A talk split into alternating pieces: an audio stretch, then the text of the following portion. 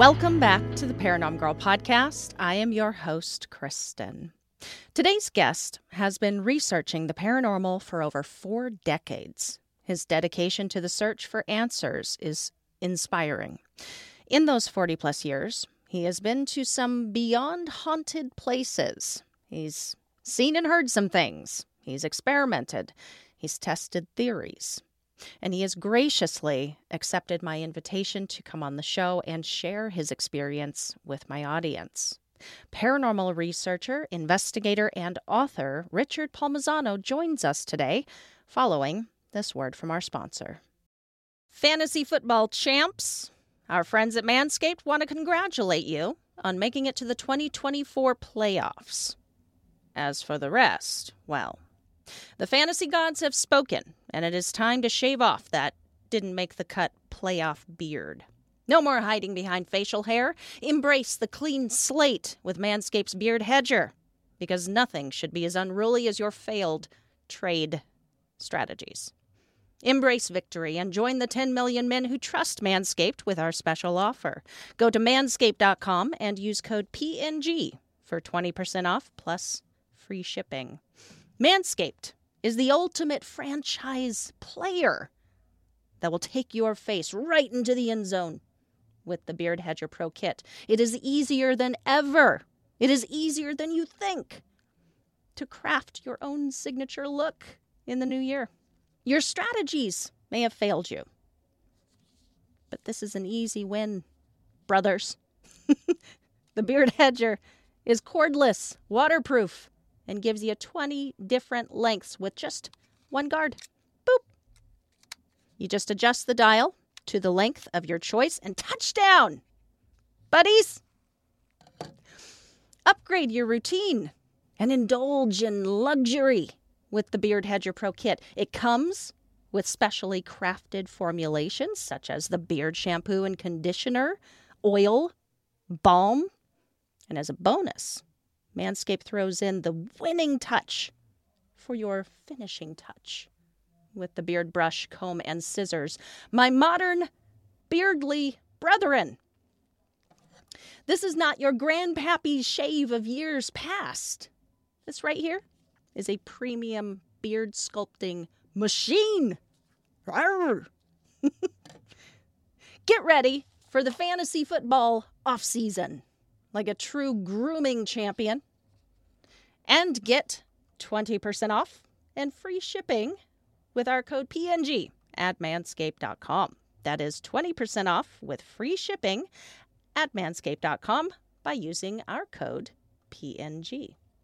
With the Beard Hedger Pro Kit, you're not just shaping your beard, you're crafting that winning look. Richard Palmisano is the author of numerous books covering some of the many hauntings he has investigated and cases he has taken over the years. His novels have been the basis for several documentaries airing on channels like Discovery and A&E. He also established a team of investigators known as the Searcher Group out of Ontario, Canada in 1979. The members of this group are a dedicated bunch who are extremely active in the study of parapsychology and work to provide community support via investigations free of charge to Ontario residents and business owners having difficulty with their haunted locations. The searcher group's intention is not on ridding locations of their spirits. They investigate thoroughly and sincerely using many different methods in order to confirm whether a haunting truly is taking place if so, who is doing it? Reasons why the haunting may be so severe. And then they offer resolutions so that the living and the dead may coexist peacefully. Please enjoy my conversation with Richard Palmisano. This all started back when I was a child. I was raised in a haunted house. Uh, I remember hearing those noises and the shadows and whispers. As much as it scared me, it piqued my curiosity. So when I turned 18, I started the Searcher Group. Uh, it was back in 1979. And uh, so it's been about almost 45 years. And um, Searcher Group has evolved over time uh, as things did. And uh, I've written uh, five books published. One's coming. One's on the way. Ooh. Um, I've did some documentaries. I, uh, I'm also a theorist, uh, so I like to take old theory and see if it actually works. Take it into the field and apply it and see if it actually works. Because I find a lot of them, these old theories are aren't worth the paper they're written on. You know, it's like trying to hammer in a square peg in a round hole. And I also write new theory uh, based on uh, other people's experiences, my experiences, field work. So I, I, I, look at trends and I look at what happens and how it happens, and then I write theory on it. And I'm hoping that, you know, when I get this theory, when I get these theories out, that people actually run with them and go take them out and, and try them themselves. And uh, I mean, that's the only way we make progress. You know, we come up with a theory, it's either good or it's bad. And right. I wrote it, so I think it's good, but it may not be. So I want people to try it and see if it works. And if it works and, and they can apply it, then maybe we're making some advancements. Um, I like yeah. to do lectures. And, I'm sorry. Oh, I'm sorry. I think we, I think we got a little pause in there. Please, please continue. Yeah, so I like to do lectures as well. I like to you know pass on as much information as I can to people that are interested. A lot of people are uh, are interested in this field, and uh, sometimes they get hooked up on a on a mystery or a, problem they can't solve. And if I can help, you know, I like I like helping. So uh, I I'm not to say that I know everything. I'm certainly just scratching the surface, um, as we all are. Just you know learning uh, as much as we can. Uh, we're nowhere near close to solving this mystery, okay. which keeps me involved. You know, if we got rid of this mystery, I don't know what I would do. yeah, yeah. Well, uh, you know what, what I was going to say about your theories, and and you do get to see uh some of these in action in your books which is outstanding like like you don't just sit around and theorize you actually put you know boots to ground you you take these theories and you try them out and they either work or they don't but i i, I just think that's so incredible and there's some you've got some great ideas just fantastic ideas that i just didn't really think about. In fact um, there was one specifically i'm going to ask you about a little bit later if if you're able to talk about it just to get to the nitty gritty of it. But first uh, for for anyone who is not familiar sure. with the searcher group um, I, I want to kind of introduce them to this outstanding team. Um, are you, you guys are still active today? Yes. We are. We are. Um, you know, logistic wise, it's difficult because I, am living um, a couple hours away from the team. Uh, so, for mm-hmm. example, there was a there was an investigation last night. I just couldn't attend because of logistics, but I had the team go out. It was a call for help. Lady needs some help, so uh, my brother does this with me as well, and uh, my assistant director Peter, and uh, another team member James. So they went, and uh, I got the report this morning of what was going on. And, uh, so sometimes logistically, I, I, just can't attend because of the distance I, I live. But uh, you know, we have perfectly good ghosts out this way too. So you know, it goes both ways. yeah, no, they're they're everywhere.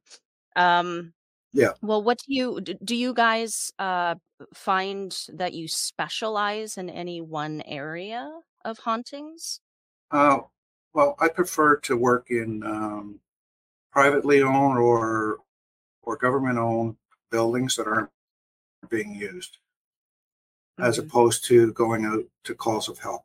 Uh, calls of help are, you know, you have privacy issues. You're using surveillance equipment in somebody's home. Um, sometimes they don't, you know, they're hooked up on the TV thing, the end of it. So they think that it's okay to bring friends and family to watch us work. And that just pollutes the, the whole area. You know, you're trying to get EVP and stuff, communication, and people are watching yeah. Jeopardy in the background.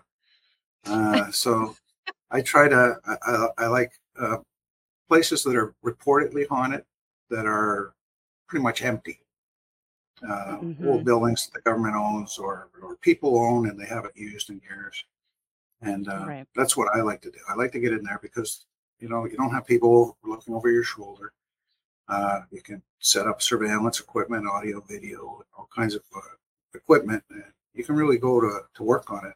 And uh, you don't really have that timeline crunch. You know, we're going to be in and out in a certain time. So that's that's what I prefer to do. And uh, finding those those places are, are difficult, but uh, not impossible. Right. Well, eh, yeah, and that that allows you to uh to do something that I haven't seen a lot of other teams do. It's kind of in contrast to what a lot of other teams do. Uh people's eh, uh, they they they they they're in and out. It's kind of one done, you know, thank you ma'am, whatever. Uh but Yeah, you guys do multiple return visits. And yeah, in this way, especially in like the investigations that you did in Ghosts and Overshadows, you uh, you were able to better piece together uh, these these people's identities right. and their histories, and you Yeah, don't really think about it, but you have to kind of be able to have like this extended relationship you do. with You do. Yeah, it, yeah. you have to you have to develop that relationship over time. hmm Um, and it takes time. It takes a lot of time. It's uh, you know, we're not thrill seekers where I find a haunted location, I'm getting good stuff, and then off to the next. Because that's not how it works. Right. If you find a haunted place you're getting activity, you stay on it as long as you can. Overshadows was six years. It took me six years to get through that. And uh, Ghosts uh, down in uh, Mississauga, that that was uh, a three-year investigation. Uh, the city of Mississauga was nice enough to sign the property over to me for for three years. You know, carte blanche. Go just call security, and they'll let you in anytime you want. hmm And uh, you know, that was from a job I did for for the for the city. They asked me to catalog their ghosts because they own a lot of vacant properties and museums. So we did a 10 month project looking at all their different buildings and giving them a report on what was haunted, what was not haunted. Uh, we worked very closely with the corporate security for the city because a lot of them are afraid to go into certain buildings. So we, you know, we showed them you it's nothing to be afraid of. You just go in, you're doing your job, you check the building. Um, and I, I can do that report because I also, on, you know, my other entity uh, is, uh, you know, I worked almost 40 years within uh, security and law enforcement. So I can speak their language and I, I understand what they're going through because I've, I've worked a lot of haunted buildings myself. So, um, so at the end of that 10 month project, they, they said, well, what can we do for you? I said, oh, you're going to let me have this place. They said, yeah, go ahead. They gave me a letter and they said, yeah, have at it. And uh, that was the, the probably the craziest building out of the bunch. And uh, I just Right. loved Right. Well, that that that particular building in Ghosts, I, I I don't know if you you can talk about it. at The the mansion that it. is that. Did you say that that was one of Canada's most haunted locate, like known to be one of Canada's most haunted locations? That one, uh, I don't think it was known to be Oh, haunted. okay. I mean, I mean, uh, the community knew, uh, Mm. the government knew, the security team knew. Outside of the community, I don't know if people knew how haunted it was. It it was a whole bunch of layers of things happening there.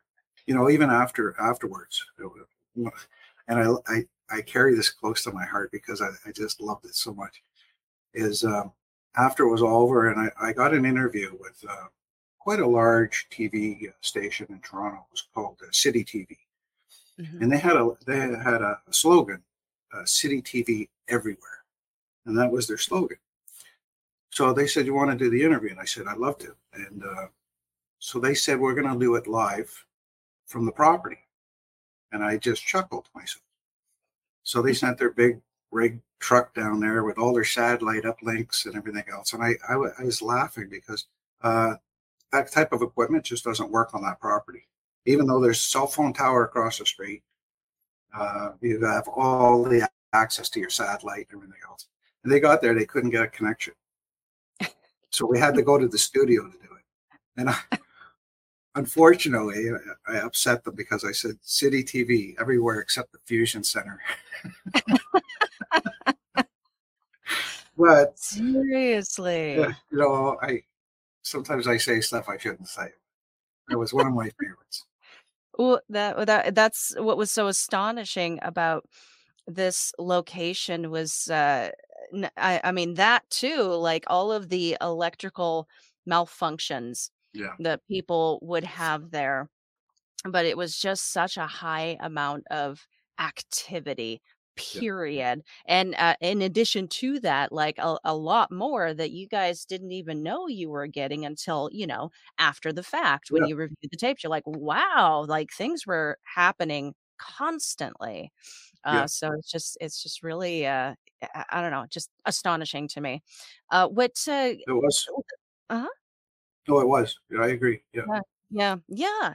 Well, let me uh uh, let my audience know like uh what, what kinds of, you know, evidence were you able to capture at, at this place and and you know, you can talk about the farmhouse as well if you want to kind of include that all in Right. one, but what kinds of evidence and and um, experiences were you having? Right. Well, my first introduction and how I, I fell in love with this property is uh, was sort of a last minute uh, thing from the city supervisor. She said, "Oh, I got another property. I don't know if you want to see it." And the team was kind of tired because we just finished doing a building for them. Uh, everybody's going, "Ah, why, why don't we do it another day or something?" I said, no, "Come on, what's it going to hurt? We'll take a drive over and have a look." So we drove down, and you know, it opened up, came off the road, and it was a long, long, long, long tree-lined driveway, and it, to this giant mansion on the lake, sitting right on the lake. And uh, you know, you drive up and you get this feeling. And uh, as you're driving up, the house is getting bigger and bigger and bigger. Uh, so we parked. Everybody got out, we're looking around, and two things happened that hard to explain. But the first was we we sort of spread out. We were looking at the house. Everybody broke into little tiny groups, right? Because there was a couple city people there as well. We were talking to them. And, uh, the first thing is my brother. He tends to dress all in black, so that's fine. So he's off to the side and he's looking at the side of the building, and I'm looking at the front of the building. And he calls me. I looked over and I went, "What?" And then I realized I wasn't talking to him. I was talking to something because he was standing behind it because I could see he, he, smokes and he had a cigarette and I could see the heater off the cigarette. And I went, "What hell this?" And this thing took off. It was, it was like a cartoon. It moved so fast and it went behind a, a- like a small sapling tree about four or five inches wide and Yeah. disappeared. What the hell is that? And uh, he said, "Did you see that?" And the funny thing is, I saw it. It was all black, but he was standing behind it. And he said it was all white. Hmm. Bizarre. It's like a negative. Yeah. Yeah. So he came over to our group and we were talking about it. And everybody's talking, and somebody goes, "What's who's that?" And we looked up on the second floor above the doorway. Uh, somebody had moved the curtain to look up. So there's someone in the house. So security scrambles and they punch in the alarm code, which was armed. There was no alarm on the on the property. So uh, how they were in there, I don't know. But so we rushed into the house, and I rushed down the hall to where their stairs was, and I looked up, and the window that they had moved the curtain the curtain was still swaying, but it was sitting in, in midair. It was above the stairway. There's no floor, so it was impossible for anybody to stand there to do what we saw from outside. And I turned around, I looked at the city supervisor, and I went, "I need this property." and that was the deal. yeah. and that would that was within the first like what hour of being there and Uh, the first stuff 15 minutes. wow wow oh my gosh yeah 15 and and I went home. I couldn't sleep. I went. She said, "Okay." I, I went home. I couldn't sleep. I was planning the, the you know, how we're going to do this, who, what team I needed, yeah the type of equipment we were going to have to use. You know, I just couldn't sleep that night. I was like, "This is exciting." You know, to see that much activity, just like these, they're not shy. So yeah uh, yeah no they, they lot of- definitely yeah, we got a lot of stuff out of that uh, investigation. It you know it turned into uh, well, uh, I guess a double murder mystery, and then you know we found that uh, farm across the road was connected to the mansion. Uh, it was all one property at one time, and they severed it and sold it off to a a young couple that wanted to build their mansion on the lake. And he was a lawyer. He didn't live long after that. He passed away, had a heart attack. Um, and the wife stayed there, and then she remarried. The name of the property got lost in history, and nobody knew because uh, even even the curators and the, and the, managers of the museums didn't have the right information. You know, so right. you, and this is where this is where it can go wrong for investigators. Right? You just take it as gospel. These guys are in the know and they know, so I'm going to run with it. And uh, you take that information, but it was wrong. So I had to do some deep dive and find the, the actual right through genealogy and everything else, and find the, the true uh, story. And uh, which was good because I went back to the city afterwards and I said, "Here's the information," and they uh, mm-hmm. went, "Wow!" And they actually went around and renamed the property prop to the owner that originally owned it. Wow! So, which was nice. It was very nice. Yeah. It was very befitting. I mean, it's her house; she should have it named after her instead of an ex-husband that was a womanizer and a cheater. You know, yeah. So it's yeah. very important. Don't, don't take things as gospel. You know, dig into it, look into it. You know, you may find it's correct, but you may also find it's not right, and you you can you know do what you're supposed to do as an investigator or find the truth. Yeah, yeah. Well, that that's such a huge part of this uh, work that that kind of gets lost in the mix, um, and people think that they're doing the the research and the right amount of research but you know this is kind of case in point of yeah. well you know some uh, another investigator might have only gone so far as to see okay well the city says it's this and this and this of course but i mean you discovered so much more yeah. and furthermore you were able to kind of piece these these puzzle pieces together uh, not just from that deep dig mm. into you know genealogy and the records and all of that right. but you were able to confirm what you were finding based right. on the evidence that you were capturing based on uh, t- two mediums that you mm-hmm. had mm-hmm. on location that right. they didn't they didn't know anything they weren't front loaded and no. they were able to confirm what you already knew but that was just it it was just such a great case from beginning to end and uh this was also the location this uh this was the experiment that i wanted to ask you about mm-hmm. uh you conducted just it was just a really uh, interesting experiment based on sound based on yes. frequency right you recall yeah. are, are you able to talk about this a little bit uh, yeah, absolutely. Sure. So uh, when we ran that experiment in the ghost book, that was the second time we ran it. Uh, the first time we ran it was in Overshadows. Uh, so I'll, I'll, just bring you through it because the second experiment didn't work. And yeah. uh, I don't know if I was being told, I don't know if you believe in synchronicity or coincidence or, but I'll just take, take you through it quickly here.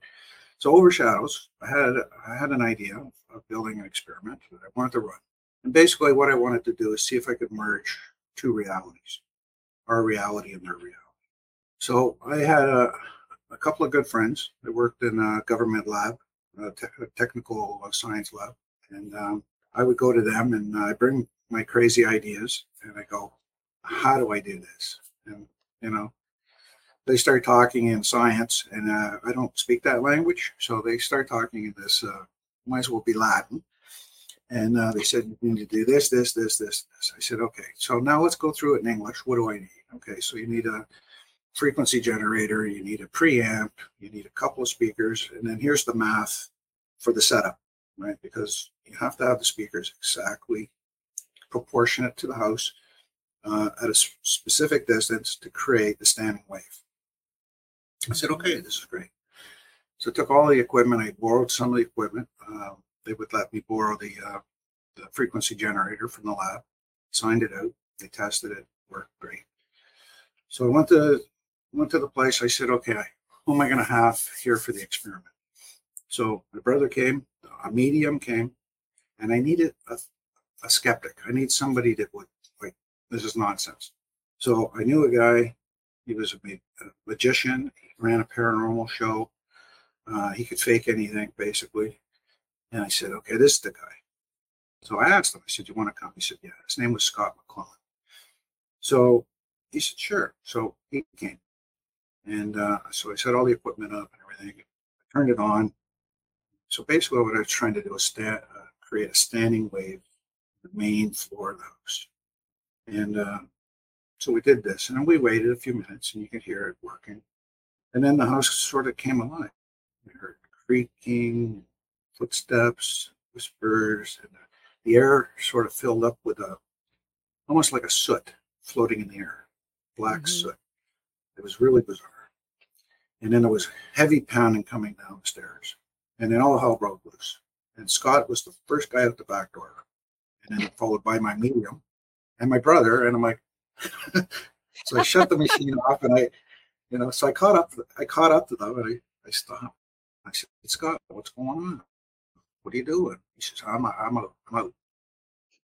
And I said, but you're my skeptic. He goes, yeah, I'm out. And he went home.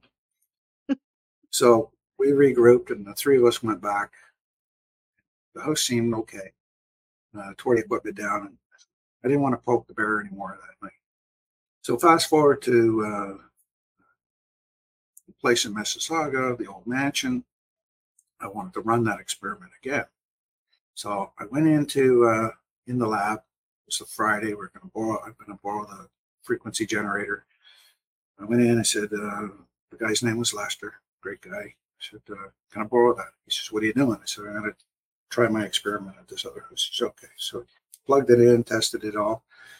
He turned the machine on, and they, they have a radio running in the lab, AM FM radio, and uh, so he he turned as soon as he turned it on, the radio it was a radio station Q107, and it started playing um, "Highway to Hell" on the radio. And he looked at me and he gave me this strange look, and he went, just shook his head, and he said, "Okay." He shut it off. He says, "Everything works. Here you go." I signed it out, went away, and uh, so I did the ran tried to run the experiment at this house, and uh, got there, set it all up, turned it on, and the LED wouldn't work. So without the LED, I couldn't find the frequency I needed. So it was a scrub. It's like, oh man. So Monday I took it back. It came in. I was, you know, uh, disappointed. I said, Lester, it didn't work. He said, we tested it. Didn't work. LEDs fried or something. It, it just wouldn't display. So I went down. So he plugged it in, turned it on. The LEDs bright red. There they are. The radio.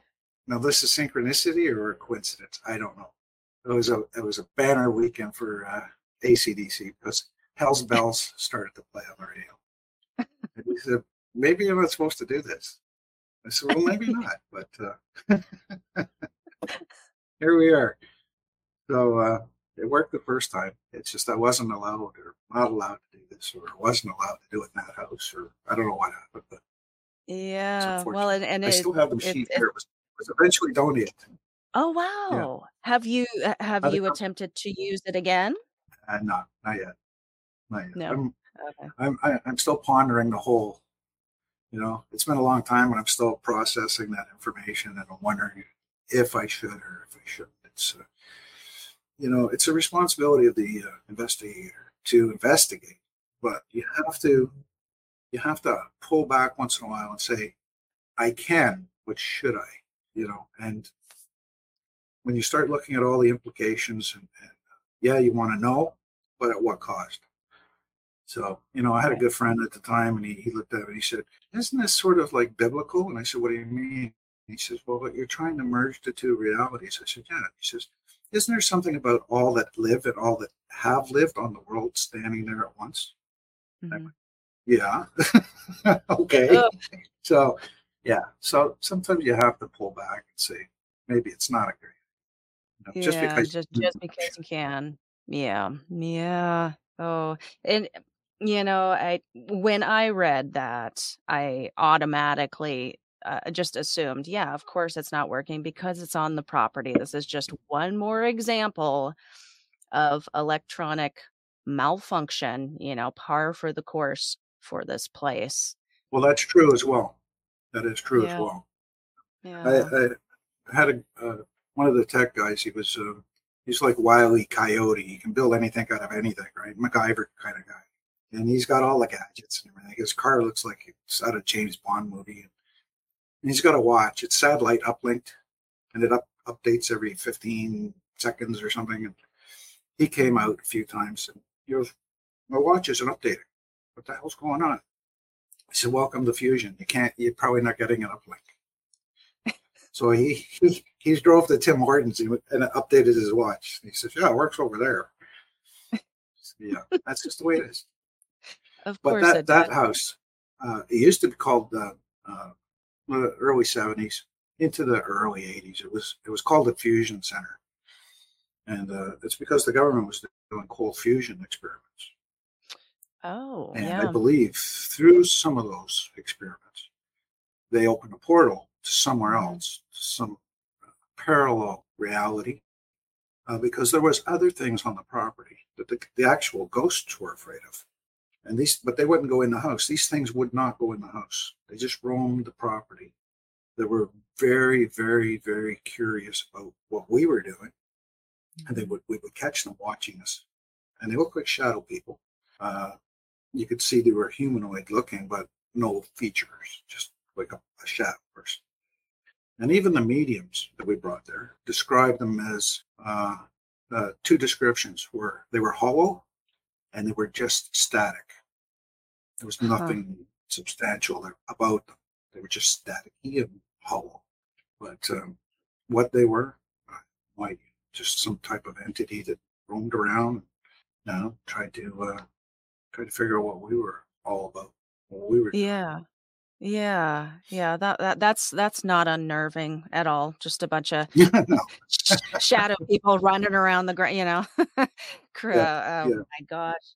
Uh, you know what? I'm I am going to ask you further about these figures. Uh, you're going to join me backstage in the Patreon after uh, we get done here, sure. and we're going to explore these shadow figures quite a bit more because uh, it's it's it's been one of my like in top five subjects of the paranormal. I'm I'm just fascinated by the shadow figure phenomenon. Yeah.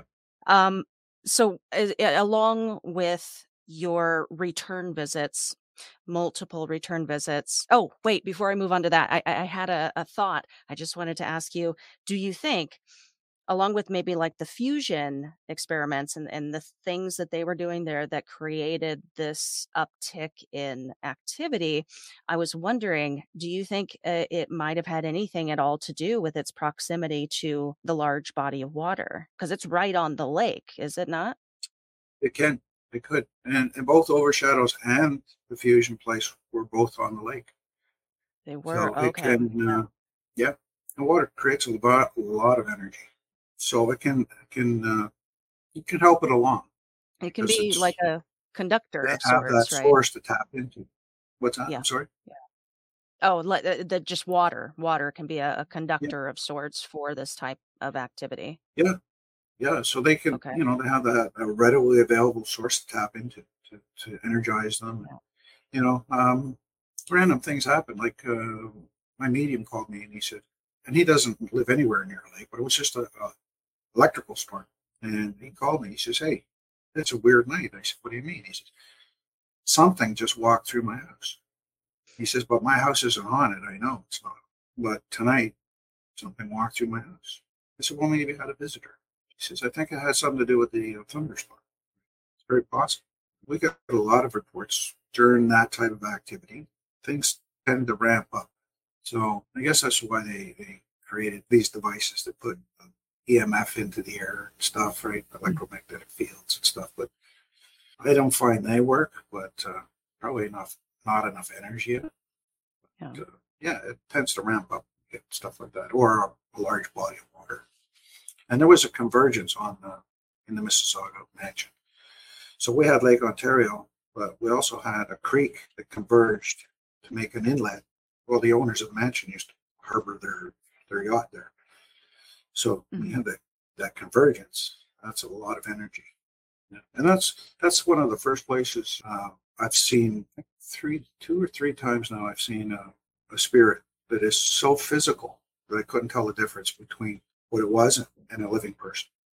As we were working, we were doing a bit of a film on the grounds, and uh, the film director, uh, another person, and myself. After it was done, we wrapped up. Everybody went home. We were just checking the grounds, make sure we hadn't forgotten maybe an extension cords or whatever. Yeah. And a, a guy out of place completely. It was kind of cool, uh, temperature wise.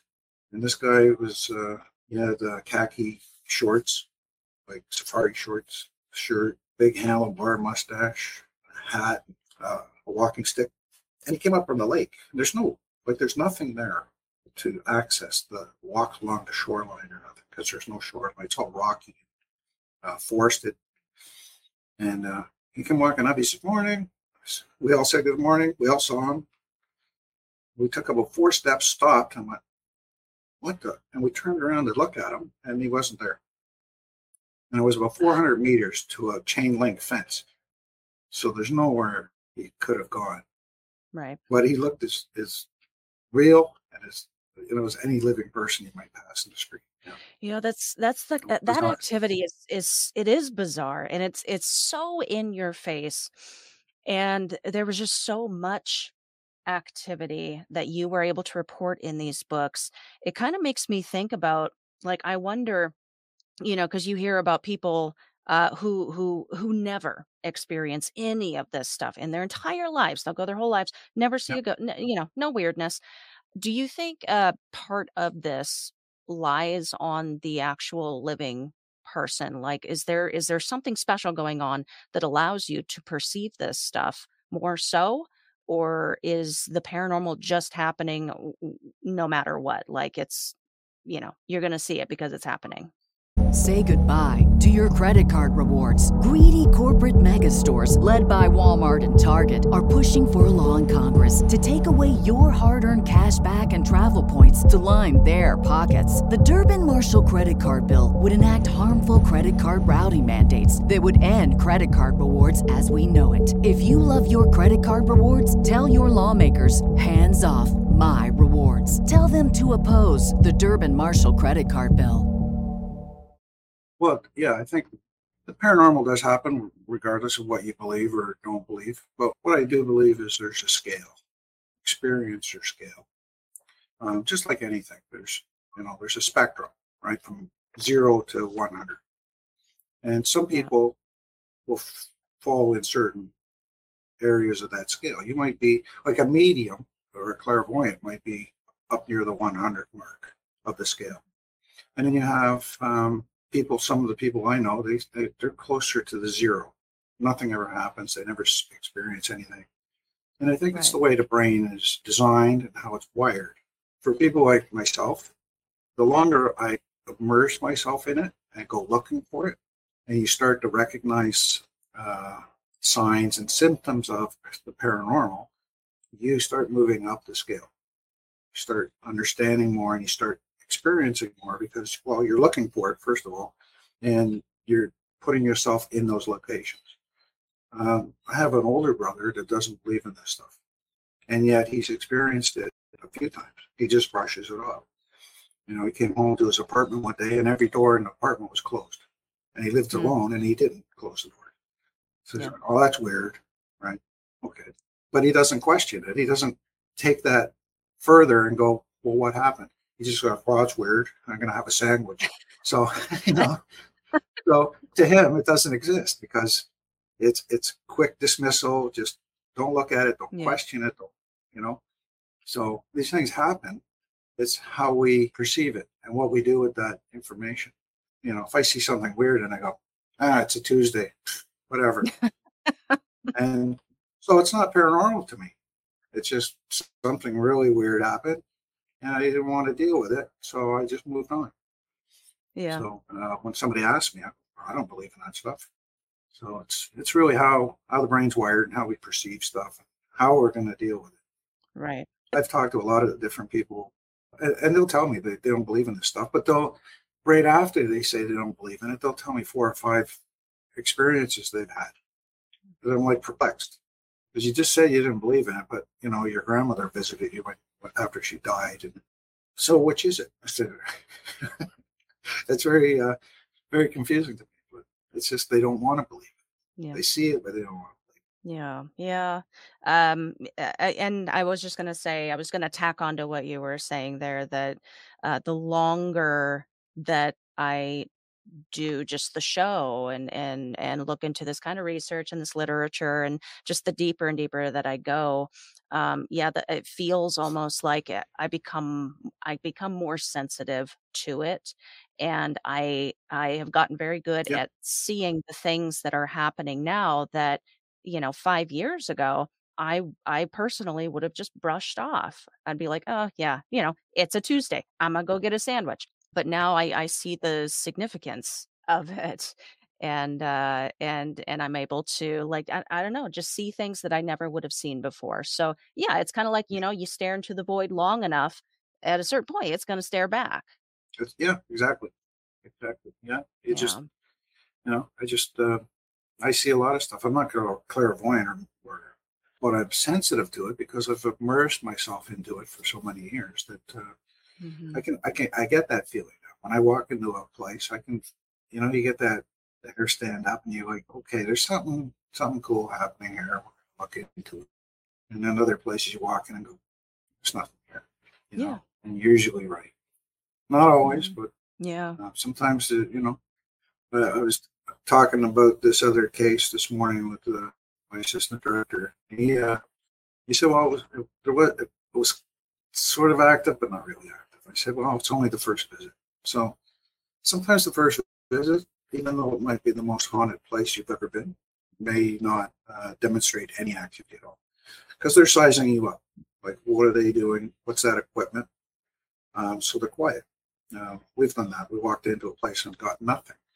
Went back the next weekend and went, wow, blown out of the water because of the activity.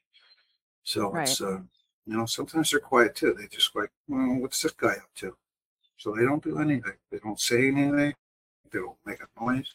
And then, uh, and then once they they figure you out, then uh, then everything goes wild.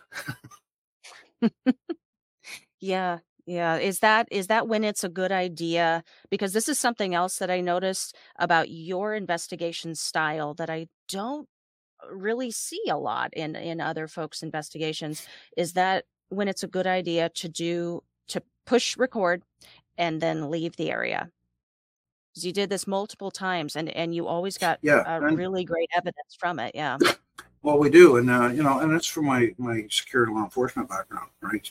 Deploying uh, surveillance equipment, and uh, it's really the workhorse of, of the group because you can't, you're not going to be able to fudge the uh, the audio video surveillance. We're going to put it there, and if something happens, it's going to catch it. So we will go into a place saturated with audio video cameras, high quality stuff that's been modified to what we need, and then um, and then we'll go for lunch or, or breakfast or whatever, or just go outside and have coffee and let it work. Because what, what what we found, I mean, years and years ago, most places are not haunted by one spirit.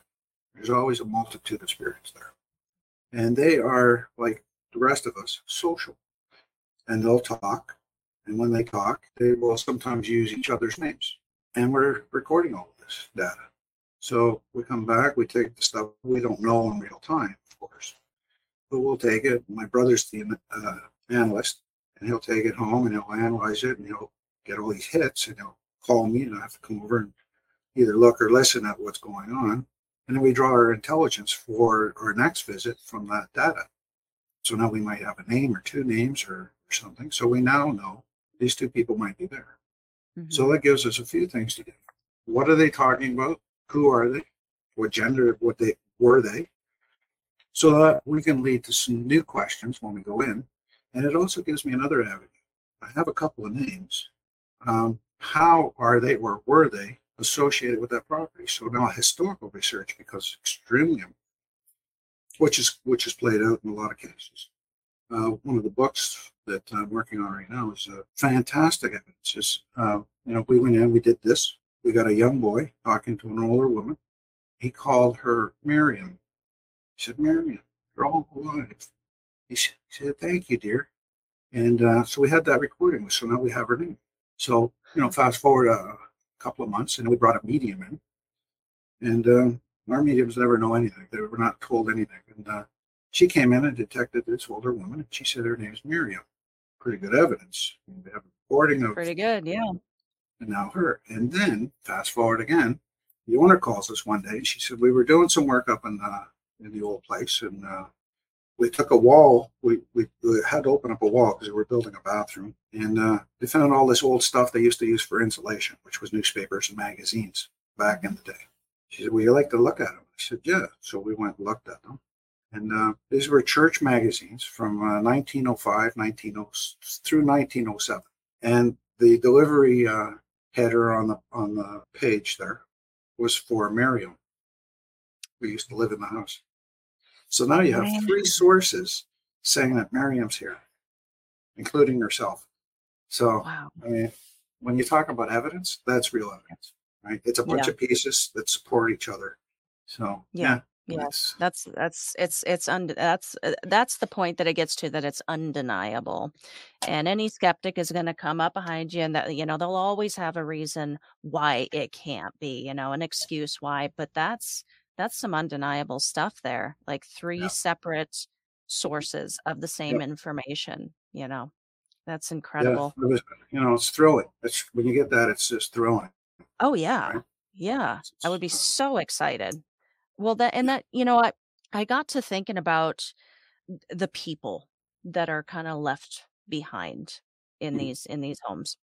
Um are they are they stuck there? Is that what's going on? Is that a haunting?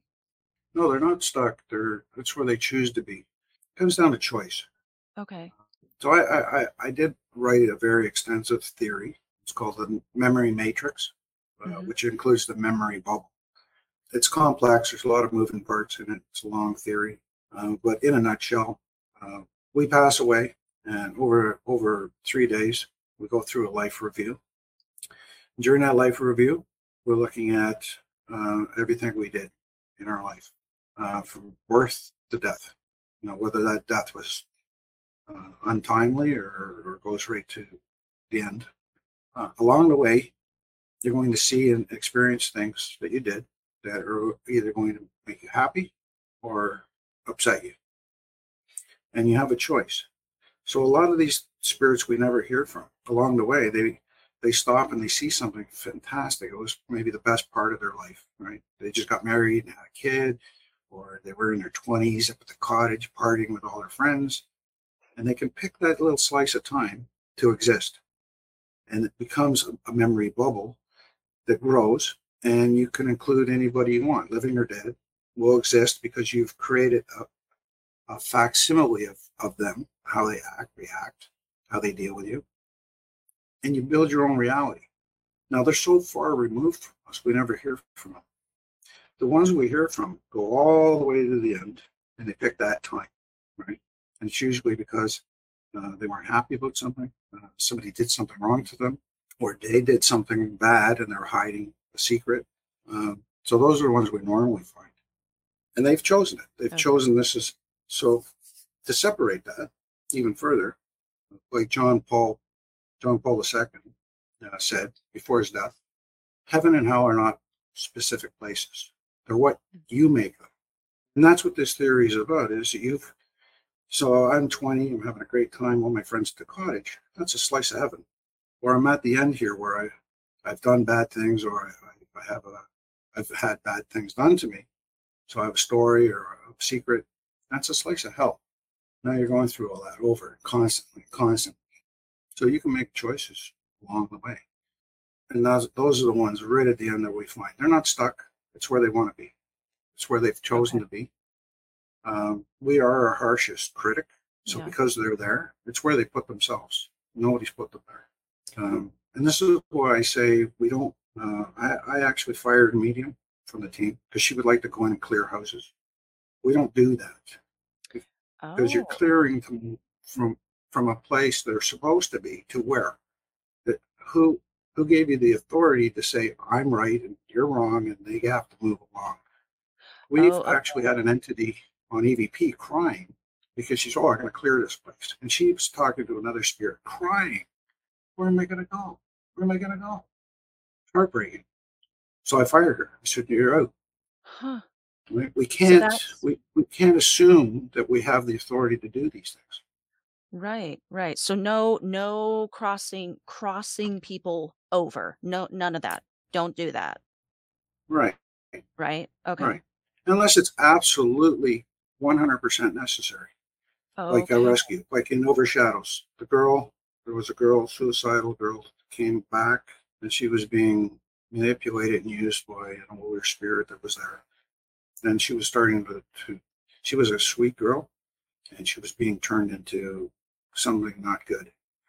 And uh, we brought in a, a medium from a spiritual church that had to move her on. But we sent her to meet up with family, her grandfather. She had a close tie with her grandfather who was deceased. So we sent her there. We just didn't kick her out of the house. But only those type of extreme circumstances should we be doing that because, uh, you know, I go back to the uh, the old party idea, uh, and, and that's a, um, you know, the parents are out, so the kids call their friends and they come over and they're having a crazy party in the house, Mhm. and then the parents come home and they go, everybody out. So who listens? All the polite ones. Yes, sir. Yes, sir. I'm out. And all the kids leave, except that one brooding, miserable guy that's tougher than everybody else, standing in the corner and nobody notices. Now everybody's gone. What do you think's going to happen? So it's the same thing with spirits. There's good and there's bad. There's usually a balance. If you say you go into a house and clear, you're clearing all the ones that listen to you, agree with you. Sure, okay, we'll. We'll, we'll go. No problem. Then you leave. What do you do with the bad ones that haven't listened and refuse to go? Now who's- who's minding the store now and where's the balance? So we usually get a call after that's happened.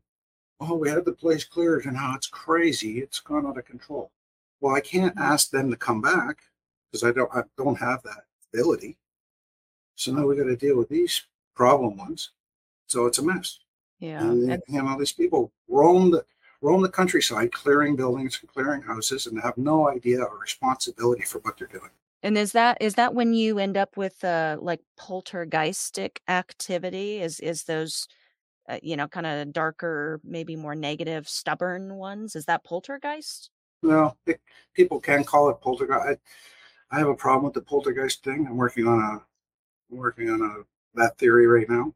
Poltergeist is to me is more of a more of a thought form or a, a tulpa that's gone out of Mhm. control, or maybe the the originator is has passed away and lost control of it, and it's out there roaming, and it causes Oh. all kinds of trouble.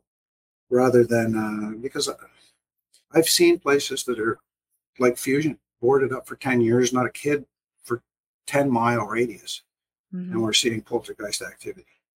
Yeah. So where's that, that coming from? Uh, it doesn't fit any of the theory that they've they've sold us, right? Uh, Yeah. So I don't know. It's uh, I'm sort of stuck on this poltergeist idea. You know, it's like having two two children, and you bring them to a, a friend's house, and go, "Oh, this is my child, and this one's my brat." you know, it doesn't make sense to me. I mean, they're saying no self-respecting ghost is going to push people or move objects or cause a fire. Right. Well, I hate building little silos because, you know, as people, we like to build little compartments and put things neatly in there. It Mhm. doesn't fit. I hate doing that. A ghost is a ghost is a ghost. Some are good, some are bad. Some get frustrated like we do. Sometimes they they're angry. And emotion plays a huge part in in manifestation and action and reaction. So, you know, that's the catalyst is is emotion. Yeah. The more uh, the more emotion they put into it, the more they're going to manifest. The the deeper they're going to manifest. This, this is how you trick a spirit into manifestation, into uh, into something you can in fact actually see. Is by Hmm. working with them on an emotional level, right? Because they have, it's the one thing they have is memory. And if you know enough about the spirit, and you can tap into their their their past and their background and what might be emotional for them. And this is, you know, we're putting psychology back into parapsychology. So We're Mhm. working with the mind. And if we can, you know, sort of push those emotional buttons on a, a subject that occurred within their lifetime that is emotional to them, that'll raise their emotional energy and they can't help it. The higher that emotional energy comes, the more they're going to manifest. They can go from from a misty form to a solid form, uh, depending on the energy. Huh. Okay. Wow. Wow. Richard, I could talk to you uh, uh, about this stuff all freaking day. I I really just enjoy the way your mind works and just such great ideas um, about this stuff, and and I learned a, a bunch of new stuff today. I, I I thank you so much for it. This this hour, can you believe it? Look at the recording time. This hour flew by. I know. Um, Wow. I, I have so much more to ask you. I, I will have to have you back on at some point when you are available. Uh, let's let's quickly let's veer and go into our final questions, final thoughts, and then uh, and then we'll close it out here. So I only have a couple for you here. Uh, I was just curious. Uh, one of your final questions is just how your methods and approach to investigating uh, changed over the years. Like, what what did that trajectory look like? Like, did you begin with s- set in stone like thoughts about it, and then by the end, you know, forty years later, it's totally different? Did it change at all for you? What's that look like? Well, it changed in the in the sense that um, when I started, you know, I I was doing this before it was cool, and long before there was uh, digital, long before internet. Yeah. Long, you know, we didn't have cell phones, we didn't have all this technology. So when I started, it was you know paranormal stone age. Uh, we were using uh, cameras that you know uh, you had to go get the film developed. Uh, if you if you could afford it, you, you were using handheld uh, cameras that used you know Super 8 film. You were using baby powder. I mean, I'm not disparaging uh, the old the old ways because some of them still work, and we we still use them today, like the baby powder trick. Um, you know, we used magnetic tape instead of digital. Mhm. So it, it did evolve. The technology evolved. Um, not not a lot of the technology is good good stuff, but some of it's really good. The fact that they don't have to pay four or five hundred dollars for uh, developing all this film, because you know you take three or four hundred shots at a location every night, it would get- really expensive. So I love the way that evolved.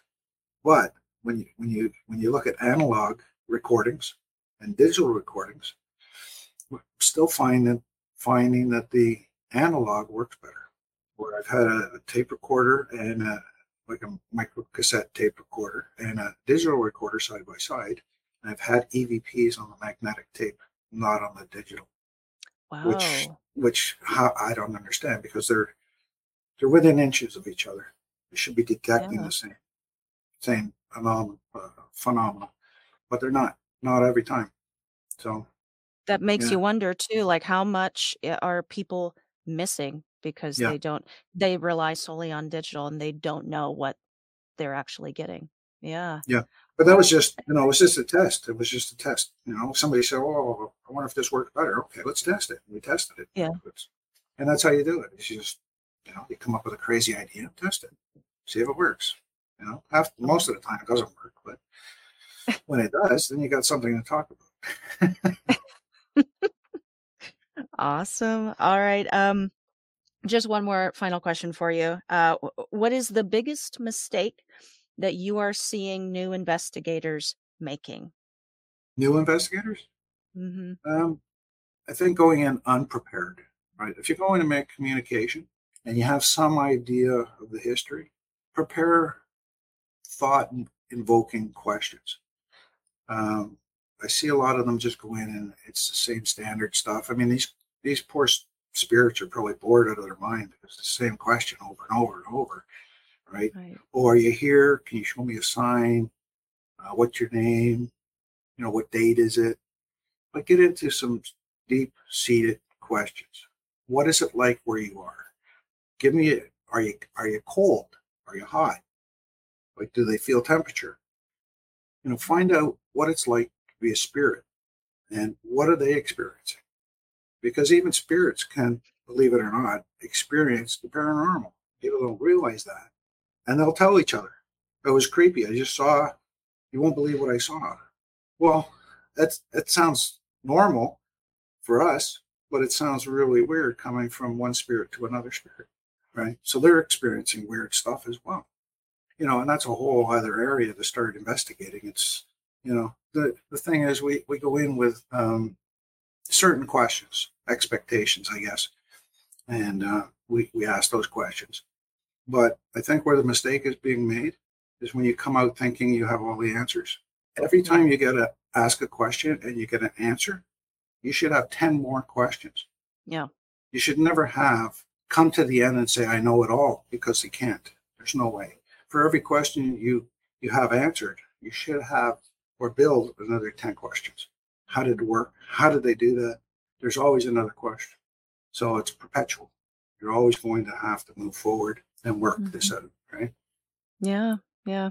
Just like uh, just like this conversation today.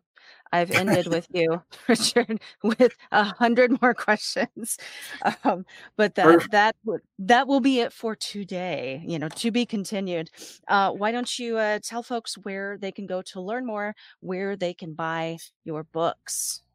Yeah, sure. Well, you can check me out at uh, my website, thesearchergroup.ca, or you can email me at richard at thesearchergroup.ca. Uh, look me up on Facebook. Um, and if you're interested in my books, uh, you can go to Amazon or any good bookseller should be able to get them for you. Or just Google me and uh, I should pop up. All right. And to close out the episode, uh, why don't you leave my audience with uh, any final thoughts, words of wisdom, or a piece of advice? Oh, God. Uh, wisdom. I'm still working on that part. You know what? I, I, I think one of the most important things an investigator needs to have is a sense of humor. Um, because if you go into a place without that sense of humor and things start to happen and you get into high strangeness, it's going to take a toll on you. And it could, it can, it can get very serious. That toll can cause all kinds of problems, right? With uh, mental health issues as well, because you get depressed and you start realizing the situation they're in and stuff like that. But you, you need to keep a sense of humor and uh, it doesn't hurt to laugh at stuff. So, you know, keep that in mind. Paranormal investigator and researcher Richard Palmisano, thank you so much for joining me today. Well, I appreciate you having me, and uh, thank you so much. Major, major gratitude to Richard for coming on the show. Learn more about him and the Searcher Group at the links that I have provided. After this interview wrapped, I did indeed jump backstage with Richard, and we had a really interesting chat about shadow people. If you wish to catch this and many other backstage guest chats and enjoy early access to these episodes, you can do so by going to patreon.com forward slash Paranorm Girl Pod. Join any one of the four tiers and get access to all kinds of extra content and perks like no ads. Ooh, yes. My new patrons also receive a very special shout out on the show. For instance, today, I would like to shout out my squatchy brother and supporter extraordinaire, Dwayne who recently joined my top tier, and he is top tier for doing so. Thank you so much for watching and listening. I am so glad to have met you this season and have really appreciated all of your input and our chats on social. And I very much look forward to seeing you at Squatch Fest, sir. Thank you sincerely, Dwayne. Your support means so much to me, man. But wait, there's more. Brenda H. also joined my top tier, aka the paranormal investigator tier. How apropos for this specific episode. You have my utmost gratitude for becoming a patron and showing your support in this way, Miss Brenda. Thank you so much for your listenership and for contributing to the PGP cause. Now, one major perk of joining the Paranormal Investigator tier, is receiving your very own Paranorm Girl t shirt, courtesy of my chaotic efforts with the show artwork on the front, courtesy of artist David Linnebury's incredible and original artwork on the back, and courtesy of Boondoogle Printing for, you know, printing the shirts. So, Dwayne and Brenda will be receiving those items to enjoy and uh, to wear at all of their upcoming high fashion functions. Thank you guys so much for tuning in. As always, uh, be sure you give a high score on any listening platform or do the, the thumbs up, subscribe, and notify me boogie on YouTube. And follow the show on social at Paranormal Girl Pod. That is a wrap for today's episode, but never fear. Y'all know there's more where this came from. So I will see you guys Tuesday. Until next week, stay safe, keep the nightlight on, and sleep with one eye open.